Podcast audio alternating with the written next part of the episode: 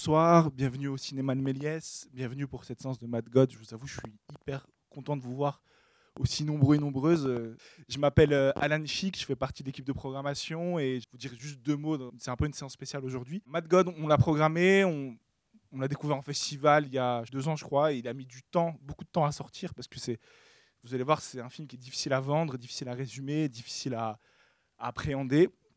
Comme c'est de l'animation et que nous on aime l'animation et qu'à fortiori c'est de l'animation pour adultes, enfin de l'animation qui s'assume comme telle, on a invité des gens qui euh, parlent eux aussi d'animation, qui ont un podcast qui s'appelle euh, En intervalle, qui est plutôt sympa, donc je vous invite à écouter.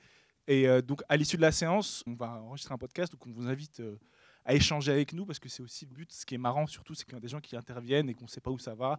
Ça donne une autre teneur. Donc l'idée, c'est que vous voyez le film et ensuite on en discute ensemble du mieux qu'on peut. Je vous demande s'il vous plaît d'accueillir Alexandre Quadal et Simon Le Glohan du podcast En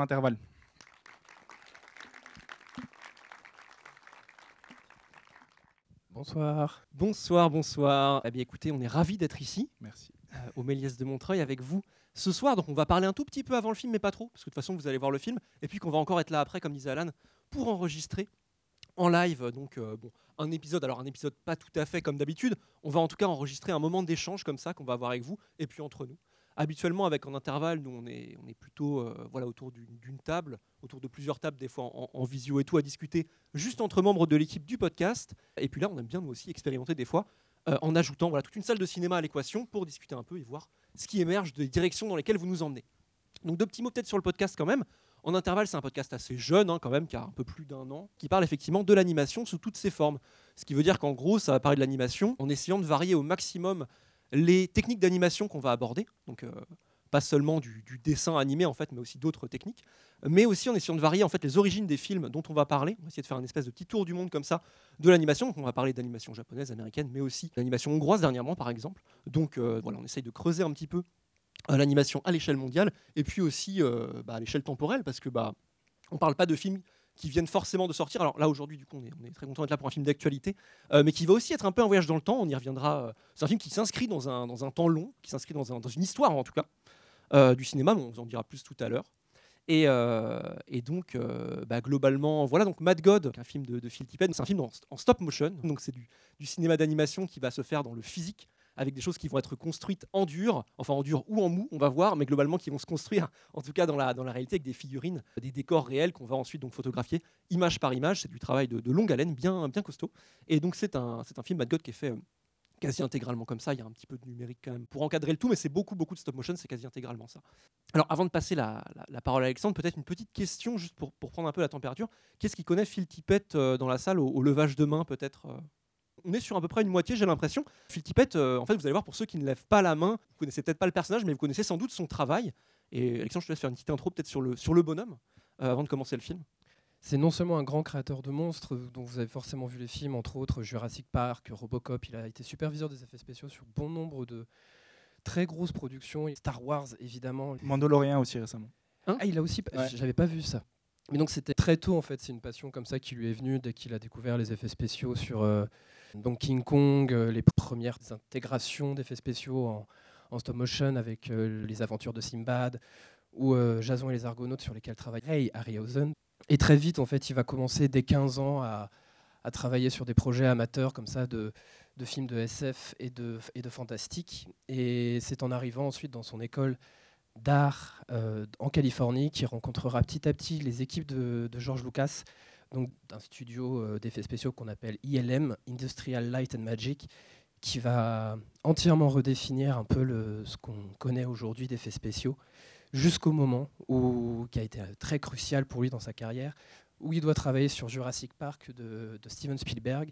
Il fait des propositions de, de modèles et d'animation, mais il y a un grand ennemi qui arrive, à savoir les effets spéciaux numériques, et ça va être euh, très déchirant pour lui de devoir euh, petit à petit s'adapter à ces nouvelles techniques, mais on voit avec ce film en tout cas que non seulement il a réussi à les intégrer, intégrer surtout le processus de création de ces effets spéciaux, on pourra revenir dessus plus, plus en détail tout à l'heure, a également perpétué quelque chose qui lui est très très cher. Avant tout, c'est la, la stop motion, la création de monstres très organiques comme ça, et, et continuer à créer surtout ces mondes qui, qu'il crée depuis maintenant. Enfin, il a 71 ans, donc ça, ça commence à être un doyen dans la matière. Alors, vous avez compris, donc vous allez voir un film qui fait 1h24, qui va pas vous laisser indemne.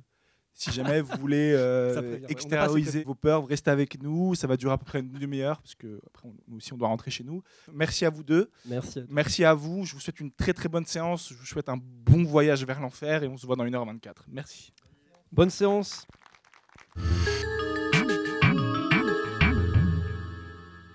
J'espère que l'expérience a été agréable.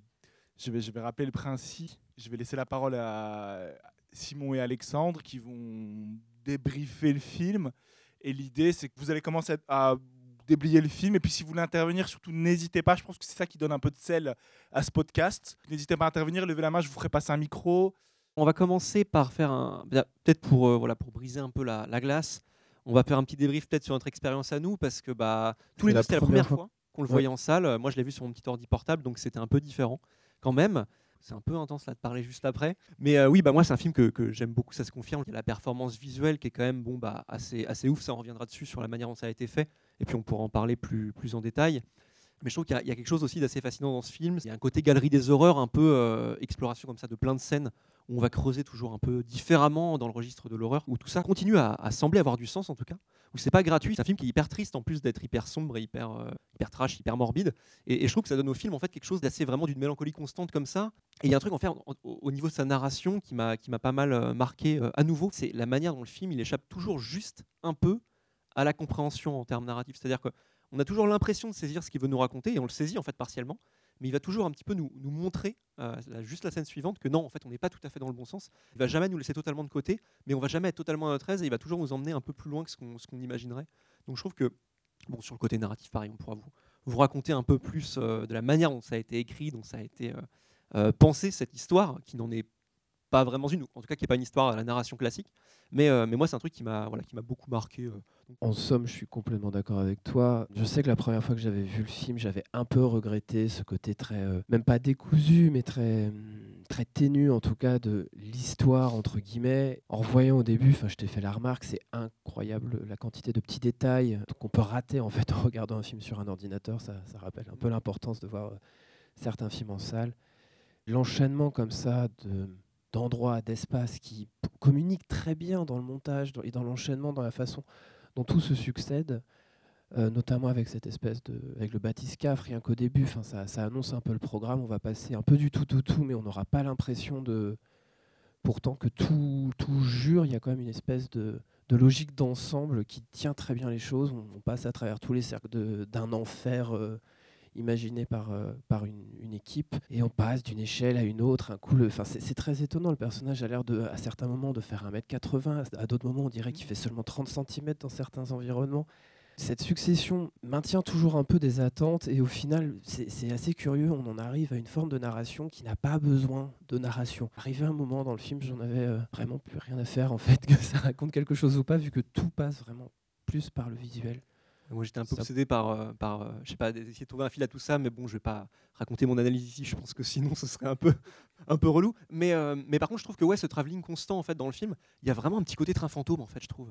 Euh, et un petit côté, alors moi, c'est un truc qui, qui m'avait marqué la première fois aussi, une narration que je trouve moi perso un peu vidéoludique, au sens où il y a vraiment un côté enchaînement de séquences où on va surtout se déplacer dans l'espace, rencontrer euh, bah, souvent de l'adversité ou en tout cas des horreurs. Tu peux penser aussi à des niveaux, à quelque chose qui tient Ouais, du côté à, à certains ouais. tableaux comme ça. Enfin, chaque scène fonctionne avec un tableau en particulier. ouais. Ouais. Vous, vous disiez que c'était un petit peu vain d'essayer de, de trouver une forme de, de narration au sens euh, peut-être dramatique ou scénaristique Ouais. du terme, mais euh, en effet c'est un cinéma de, mise en scène qui communique par l'image et le symbole. Est-ce que, est-ce que quand même selon vous, ah, il y a une mise en scène symbolique ou en tout cas il y a un message qui passe par les symboles? Moi, j'avoue que j'ai un peu comme vous, j'ai eu du mal à lire quelque chose, mais on sent que c'est au- autour de la création-destruction. En plus, ça s'appelle ouais. Mad God.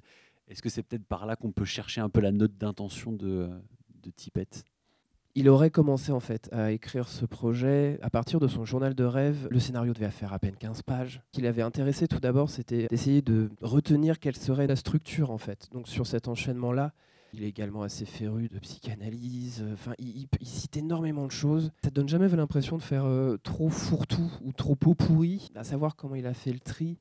Je sais pas s'il a fait trop le tri en fait. J'ai l'impression moi qu'il a justement il y avait ce côté effectivement euh, rêve euh, dont tu parlais qui était donc euh, bah, c'est un peu une clé de compréhension euh, je trouve au sens où ça veut dire qu'en fait tout ça a du sens, mais un sens que lui-même en fait ignore peut-être partiellement.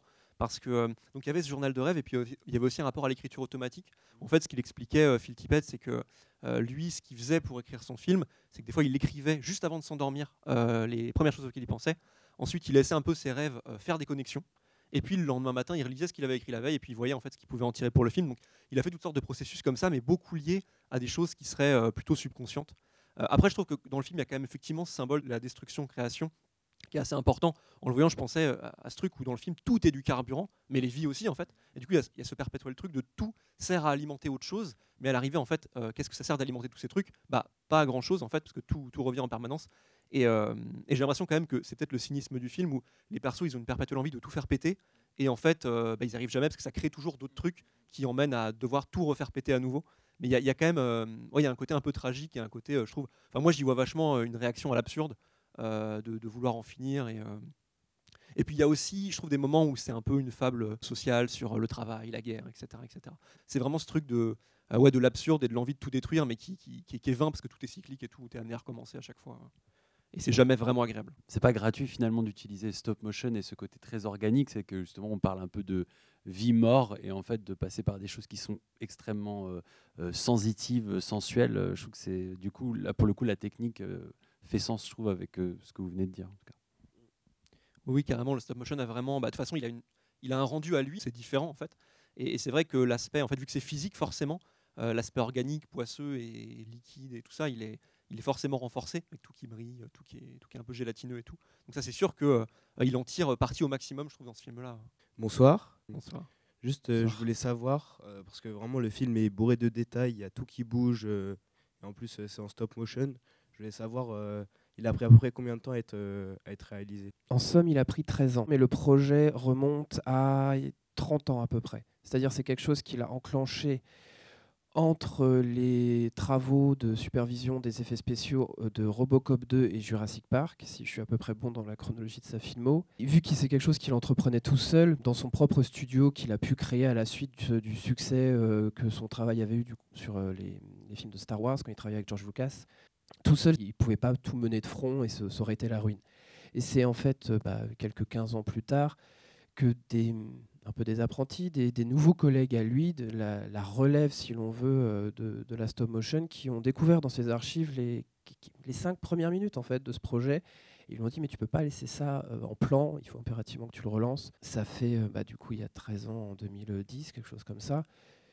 Et ça a été à coup de commandes de- d'effets spéciaux qui lui permettaient de financer beaucoup de Kickstarter, beaucoup de financement participatif. euh, puis il s'est un peu laissé aussi emporter parce qu'au début ça devait être qu'un court métrage.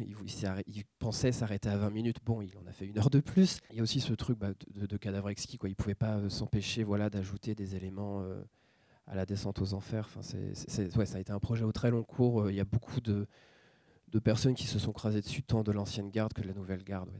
Et, pour faire juste un petit point sur Phil Tippett, du coup, qu'est-ce qu'il est devenu? Euh, après la stop motion C'est plus devenu la norme dans les films de monstres, en fait. Ça a été un, énorme, choc pour lui, parce que avant, c'était, voilà, quand on voulait faire un énorme monstre, une créature, on demandait euh, bah, à des gens comme Phil Tippett, et il n'y en avait pas mille des gens comme Phil Tippett, de faire de la, stop motion, donc de faire ces créatures-là en, en physique. Et puis donc avec Jurassic Park, euh, les effets numériques sont arrivés, mais ça ne veut pas dire pour autant que Phil Tippett s'est retrouvé à la retraite. hein. En fait, il a, avec son studio, du coup le Phil Tippett Studio, ils ont, ils ont organisé des, des choses qui leur ont permis quand même en fait de suivre un peu le mouvement. Ou euh, sur Jurassic Park, tout simplement, par exemple, ils ont réussi à contribuer beaucoup au film en construisant des, maquettes de dinosaures en fait, euh, donc en, stop motion, avec euh, plein de petits capteurs dessus, un peu comme on pourrait faire la motion capture aujourd'hui. Et donc en fait, les mouvements des dinosaures dans Jurassic Park, donc les dinosaures apparaissent en, en, images de synthèse, mais ils sont animés en fait en stop motion. Et donc la stop motion est ensuite photographiée, enfin est ensuite filmée, photographiée, et, euh, et retranscrite sur ordinateur. Donc ça veut dire que lui derrière, même avec ces techniques qui n'étaient plus les techniques d'actualité, il a continué à contribuer en fait à faire du cinéma de monstres. Et puis derrière, en fait, il a, bah, il est toujours en fait sur plein de films, Phil Tippett. Euh, mais voilà, pas forcément sur du stop motion.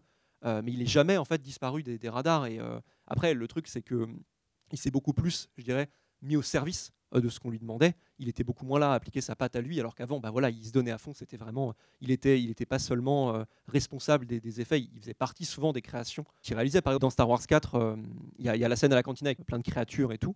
Et il y a une scène un moment avec un jeu d'échecs où il y a plein de petits monstres en stop motion qui s'affrontent. Et ça, en fait, c'est pas seulement une commande, c'est pas prévu à la base dans le film, qui est cette scène d'échecs euh, où c'est des petits monstres qui s'affrontent dans Star Wars 4. C'est en fait George Lucas qui a découvert pendant le début du tournage les travaux de Phil Tippett et qui était en mode ouais mais c'est trop bien ton truc et tout. Tu veux pas nous faire une scène d'échec dans la cantina et tout? Et donc en fait euh, la plupart du temps, on remarque ça quand on étudie un peu sa, euh, sa carrière. La plupart des films en stop motion sur lesquels il a travaillé avant les années 90, souvent en fait il avait vraiment une part dans la création et c'est vrai qu'une fois qu'on est passé à aux images de synthèse, il était peut-être euh, moins mis en avant, il était plus bon voilà on, on l'a un peu plus oublié. Par exemple il a, il a contribué à faire les loups-garous dans Twilight 3. Ça, c'est pas un truc forcément qu'on retient de fou, mais euh, il était là. Par contre, dans son, son studio, tous les week-ends, pendant qu'il faisait les, les loups-garous de Twilight 3, il commençait à bosser déjà sur Mad God. C'est un film qui s'est fait à côté, en fait. C'est pour ça que ça a pris tant de temps. C'est un film qui s'est pas du tout fait dans une logique euh, industrielle classique. Il peut pas être rentable en fait en tant que tel. C'est un, un abysse financier ce truc. Personne ne finance ça, en fait. Vraiment. C'est une anomalie dans le marché. Oui, en plus. Et, Mais et c'est fou que ça existe. C'est fou Ouais. que ça existe. C'est complètement fou qu'on se retrouve ce soir à voir un film qui est distribué, etc. Et moi, je vous assure, je l'ai vu en festival il y, a, deux ans. Je me dit, si ce truc sort, c'est un truc de fou. Et, pour compléter ce que tu as dit, Simon, et pour peut-être répondre un peu à votre question, monsieur, euh, Philippe Tippett, c'est pas du tout quelqu'un qui est aigri. Il vit dans son studio, il, est, il vit assez seul. vous avez vu son film, il- on peut supposer comment il voit la vie, mais c'est pas du tout quelqu'un d'aigri. Et, pour vous, il, il- il travaille avec des gens, euh, il travaille sur des blockbusters, comme on l'a dit, il travaille sur des, gros trucs. Et en, prélude de la séance, je vous ai dit qu'il avait travaillé sur Mandalorian. Et la personne qui réalise le Mandalorian, c'est John Favreau, euh, qui joue Happy dans euh, Iron Man, qui a joué dans Friends, etc., qui a réalisé le, remake en, pr- en prise de vue réelle du Roi Lion. Donc c'est vraiment un des espèces de soldats de Disney, quelqu'un qui est très puissant à Hollywood, etc. Et John Favreau est allé dans le studio de Tippett, il a dit c'est dingue ce qui se passe, etc. Tu veux pas venir pour Star Wars Mandalorian? Il a dit ouais ok pour- pourquoi pas. Alors qu'il travaille sur Mad God. Donc en fait non seulement c'est quelqu'un qui est incapable de dire non, mais en plus qui, est toujours excité à l'idée de, travailler sur ça. Qui plus est Mandalorian, enfin, c'est quelque chose qui clive beaucoup chez les fans. Euh, Il a quand même travaillé sur Star Wars l'original, etc. On aurait pu se dire non il, il va pas euh, comment dire dénaturer l'œuvre de Lucas. Et en fait non il y va. Et euh, voilà, ça, montre que Tippett c'est quelqu'un de très très ouvert et qui, qui se concentre surtout sur les projets et que c'est pas du tout, il a pas du tout cette, enfin il peut avoir cette image de quelqu'un qui, en plus il est hyper barbu, hyper comme ça, il, il- il- il- un peu- il fait un peu ours, mais c'est quelqu'un d'assez ouvert sur les projets. Ouais, il fait plus un peu vieux hippie. Mais je pense que la seule manière d'aigrir Phil Tippett, c'est de l'empêcher de travailler. Là, je pense que tu peux vraiment le rendre complètement fou. Oui, c'est un bourreau du travail. Ouais, euh, il est assez maniaque. sur, sur Mad God, à la fin du- de la création du film, euh, il, a, il a fait un, un petit séjour en hôpital psychiatrique parce qu'il s'était tué sur son film. euh, donc il a quand même un rapport à la création assez toxique. Enfin, il, il en parle aujourd'hui avec du recul et il en parle euh, sans problème. Et c'est un truc qu'il a du mal à, à gérer, mais en même temps, ça lui, bon, voilà, ça lui a permis de faire ça. Après, voilà, il y a toujours ce que c'est fascinant, de toute façon, de, de, de- de ce film qui serait un peu presque un film d'une vie, en fait, parce qu'il y a passé, euh, bon, voilà, il a passé 13 ans effectifs, mais 30 ans à y penser.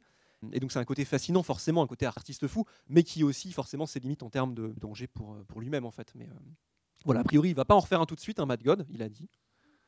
Mais il a quand même un peu envie. Il a quand même pensé à une suite. Mais, Ouais, euh, il, y a, il y a du- matériel pour la suite. Ouais.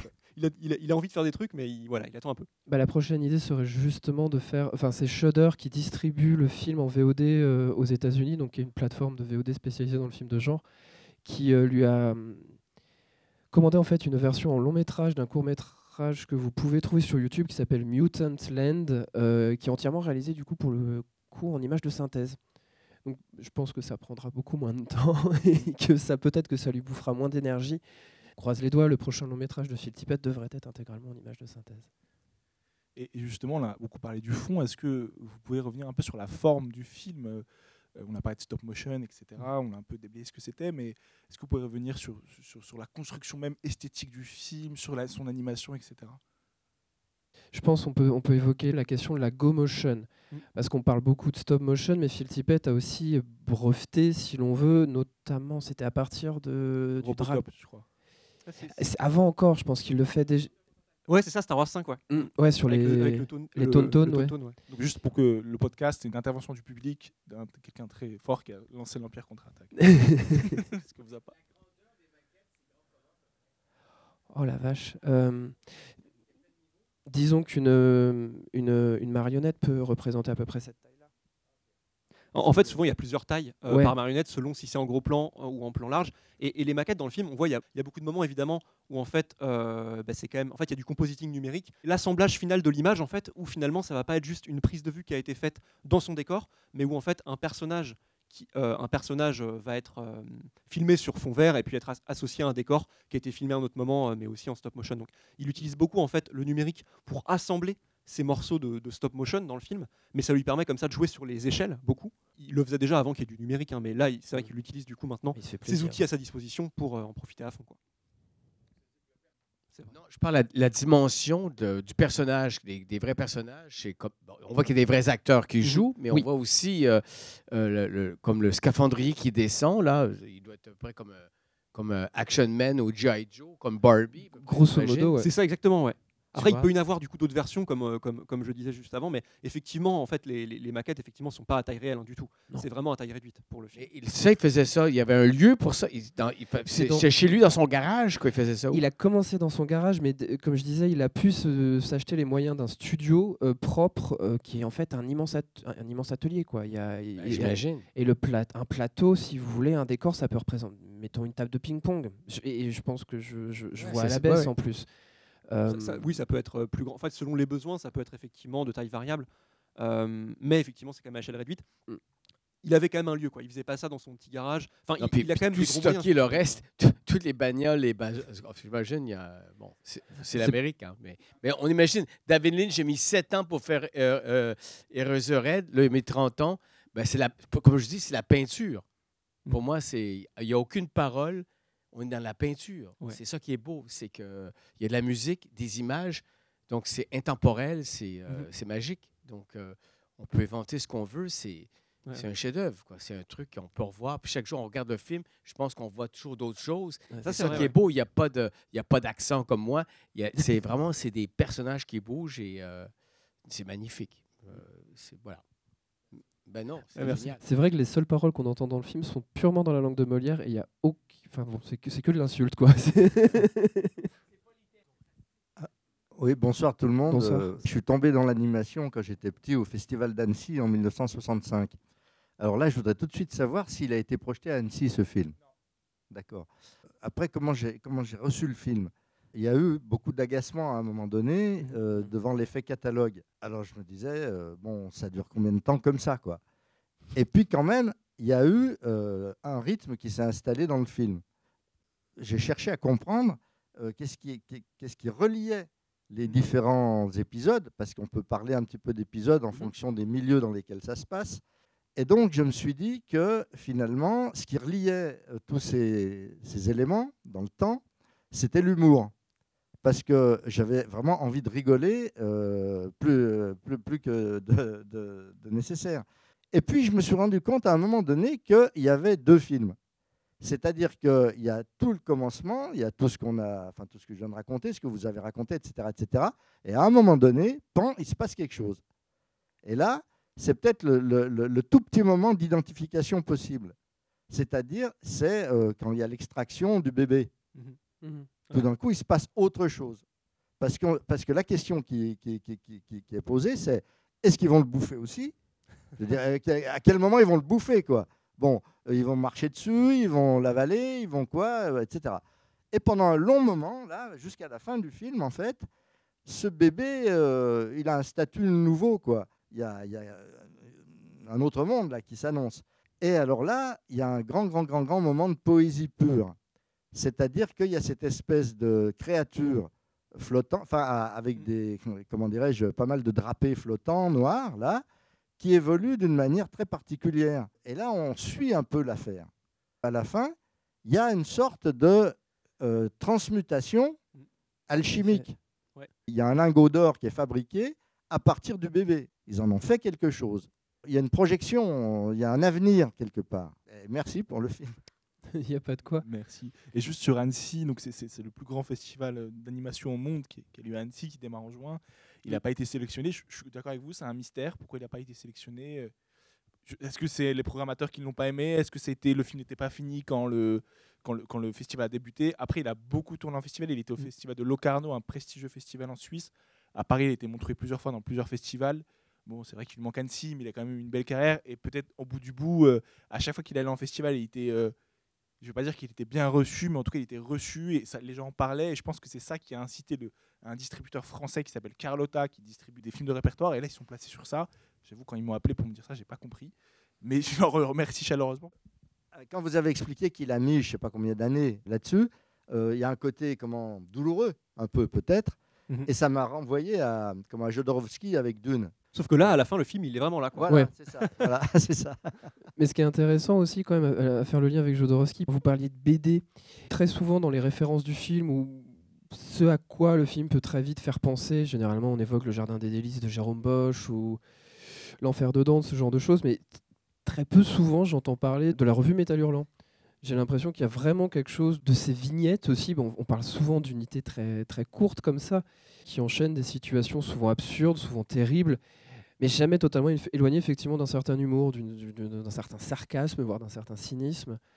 Et on retrouve ensuite les mêmes personnages euh, la semaine suivante, euh, quitte à ce qu'ils soient remplacés par un autre qui a exactement la même tête. Enfin bon, euh, en vérité, est-ce que Drouillet lui-même n'était pas déjà inspiré par le Jardin des délices de Bosch? Il y a effectivement des situations qui peuvent être assez drôles dans, dans l'ensemble. Oui, je pense que dès le début du film, en fait, on voit trois Pères Noël qui s'insultent et ils sont écrasés. Et là, on voit que c'est sûr, le film, il est là pour aussi du grotesque. En fait, il y a vraiment ce côté grotesque, humour noir, humour, euh, mais je dirais avec un peu de cynisme quand même, et qui pour moi n'empêche pas la tristesse un peu que je relevais dans le film. Les deux, ils, collaborent justement vraiment dans le film. Mais je suis d'accord qu'il y a un moment tournant en fait dans le film où il se met à raconter autre chose, où il éclaire un peu ce qu'il veut nous dire.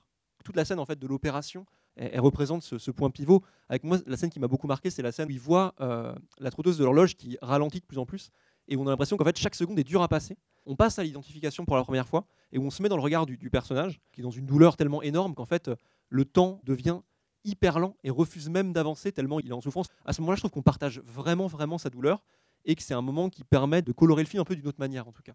Puis après il y a le bébé puis cette créature qui se démarque du reste en fait dans sa manière de bouger.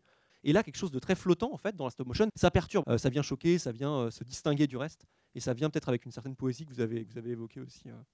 Oui, j'avais juste une question parce que tout à l'heure tu parlais de Go Motion. C'est quoi la Ah différence oui, on n'a pas pu expliquer. Oui, alors euh, revenons-y. Euh, la Go Motion, c'est un travail en fait qui demande beaucoup de précision aux animateurs, étant donné que en animation, dès qu'on prend une photo, donc une phase, l'image est forcément nette. On peut pas avoir d'impression de mouvement, de comme un flou photographique, euh, vous voyez.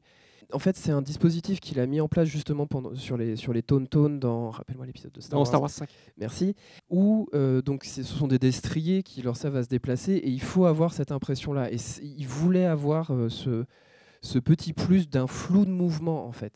Et pour ce faire, ils étaient accrochés à des tiges. Bon, petit à petit, ça va être de plus en plus automatisé par ordinateur, par euh, motion control, contrôle de mouvement.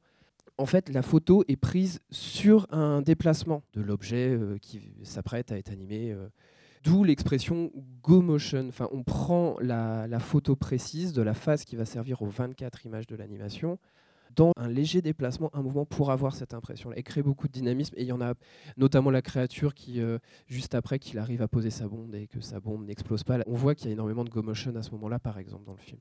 C'est un peu l'inverse d'une mise au point en fait. C'est vraiment c'est- quelque chose qui va euh, flouter au lieu de euh, au lieu de cerner un objet quoi. Vous n'avez pas forcément parlé de l'évolution du médium au fur et à mesure du film. On voit qu'au début, on est vraiment en full stop motion et à la Ouais. fin, on a, voilà, on a de la 3D, on a de plus en plus d'acteurs. J'imagine que ça a, ça a été un tournage euh, chronologique, c'est-à-dire que donc, les premiers tournages, c'est donc des années 2010 ou 2000. Et donc, ouais, la, la toute fin, c'est euh, ces dernières années finalement qu'il a dû Ouais, complètement. finir. Même on voit avec la- la- l'amélioration de, de l'image, le, le grain est plus du tout le même. Ouais. Je sais pas si vous aviez des. Ouais, c'est une des- super remarque. Non, euh, non, mais euh, effectivement, si au début, euh, à mon avis, les certaines peut-être images ont été à l'origine prises sur pellicule, sans doute, donc je sais pas, euh, 16 ou voire du 35, mais vraiment, il doit y avoir que 5 minutes qui ont été prises dans les années, fin des années 80, début 90. Quand on sait ça en fait en voyant le film, euh, les cinq premières minutes en fait elles ont une patte euh, à elles et elles sont presque une espèce de note d'intention. On, voit les techniques évoluer. Il y a aussi effectivement ce moment où les acteurs arrivent qui changent un peu la tronche du film quoi. Et, et c'est vrai qu'à la fin on retourne vraiment dans la stop motion, mais beaucoup plus numérisé en fait, avec beaucoup plus d'effets, notamment toute la séquence finale en fait où il en met un peu partout, il utilise plein de techniques différentes. Donc c'est vrai que c'est un film qui est aussi marqueur en fait de la période à laquelle il a été fait et surtout du temps long dans lequel il a été créé. Donc c'est un film qui s'inscrit dans une histoire en fait du, cinéma d'animation aussi et dans l'histoire de, bah, de Phil Tippett forcément. Je voulais savoir si vous aviez vu le film Junkhead en stop motion. Merci. Et C'est vrai que les deux ont beaucoup de choses à voir, ouais. Il m'a beaucoup fait penser à ce film en version plus fantastique. Mais... Une précision, Junkhead est un film qui est sorti il y a l'année dernière en France, qui était au, qui n'est pas au festival d'Annecy, donc ils ont peut-être aussi un problème avec la stop motion, euh, qui est un film japonais, euh, qui moi je vous invite vraiment à le voir. On l'a diffusé au Méliès, on n'était pas beaucoup, Euh, et c'est un film que- qui a été réalisé par quelqu'un qui est tout seul et dont l'univers fait penser à, à Mad God. Merci beaucoup le public parce que vous aviez. Merci beaucoup. Ouais. Et merci beaucoup aux garçons. Merci Alan de nous avoir invités. Ouais, Normal. merci encore une fois, plaisir. Méliès. Ouais.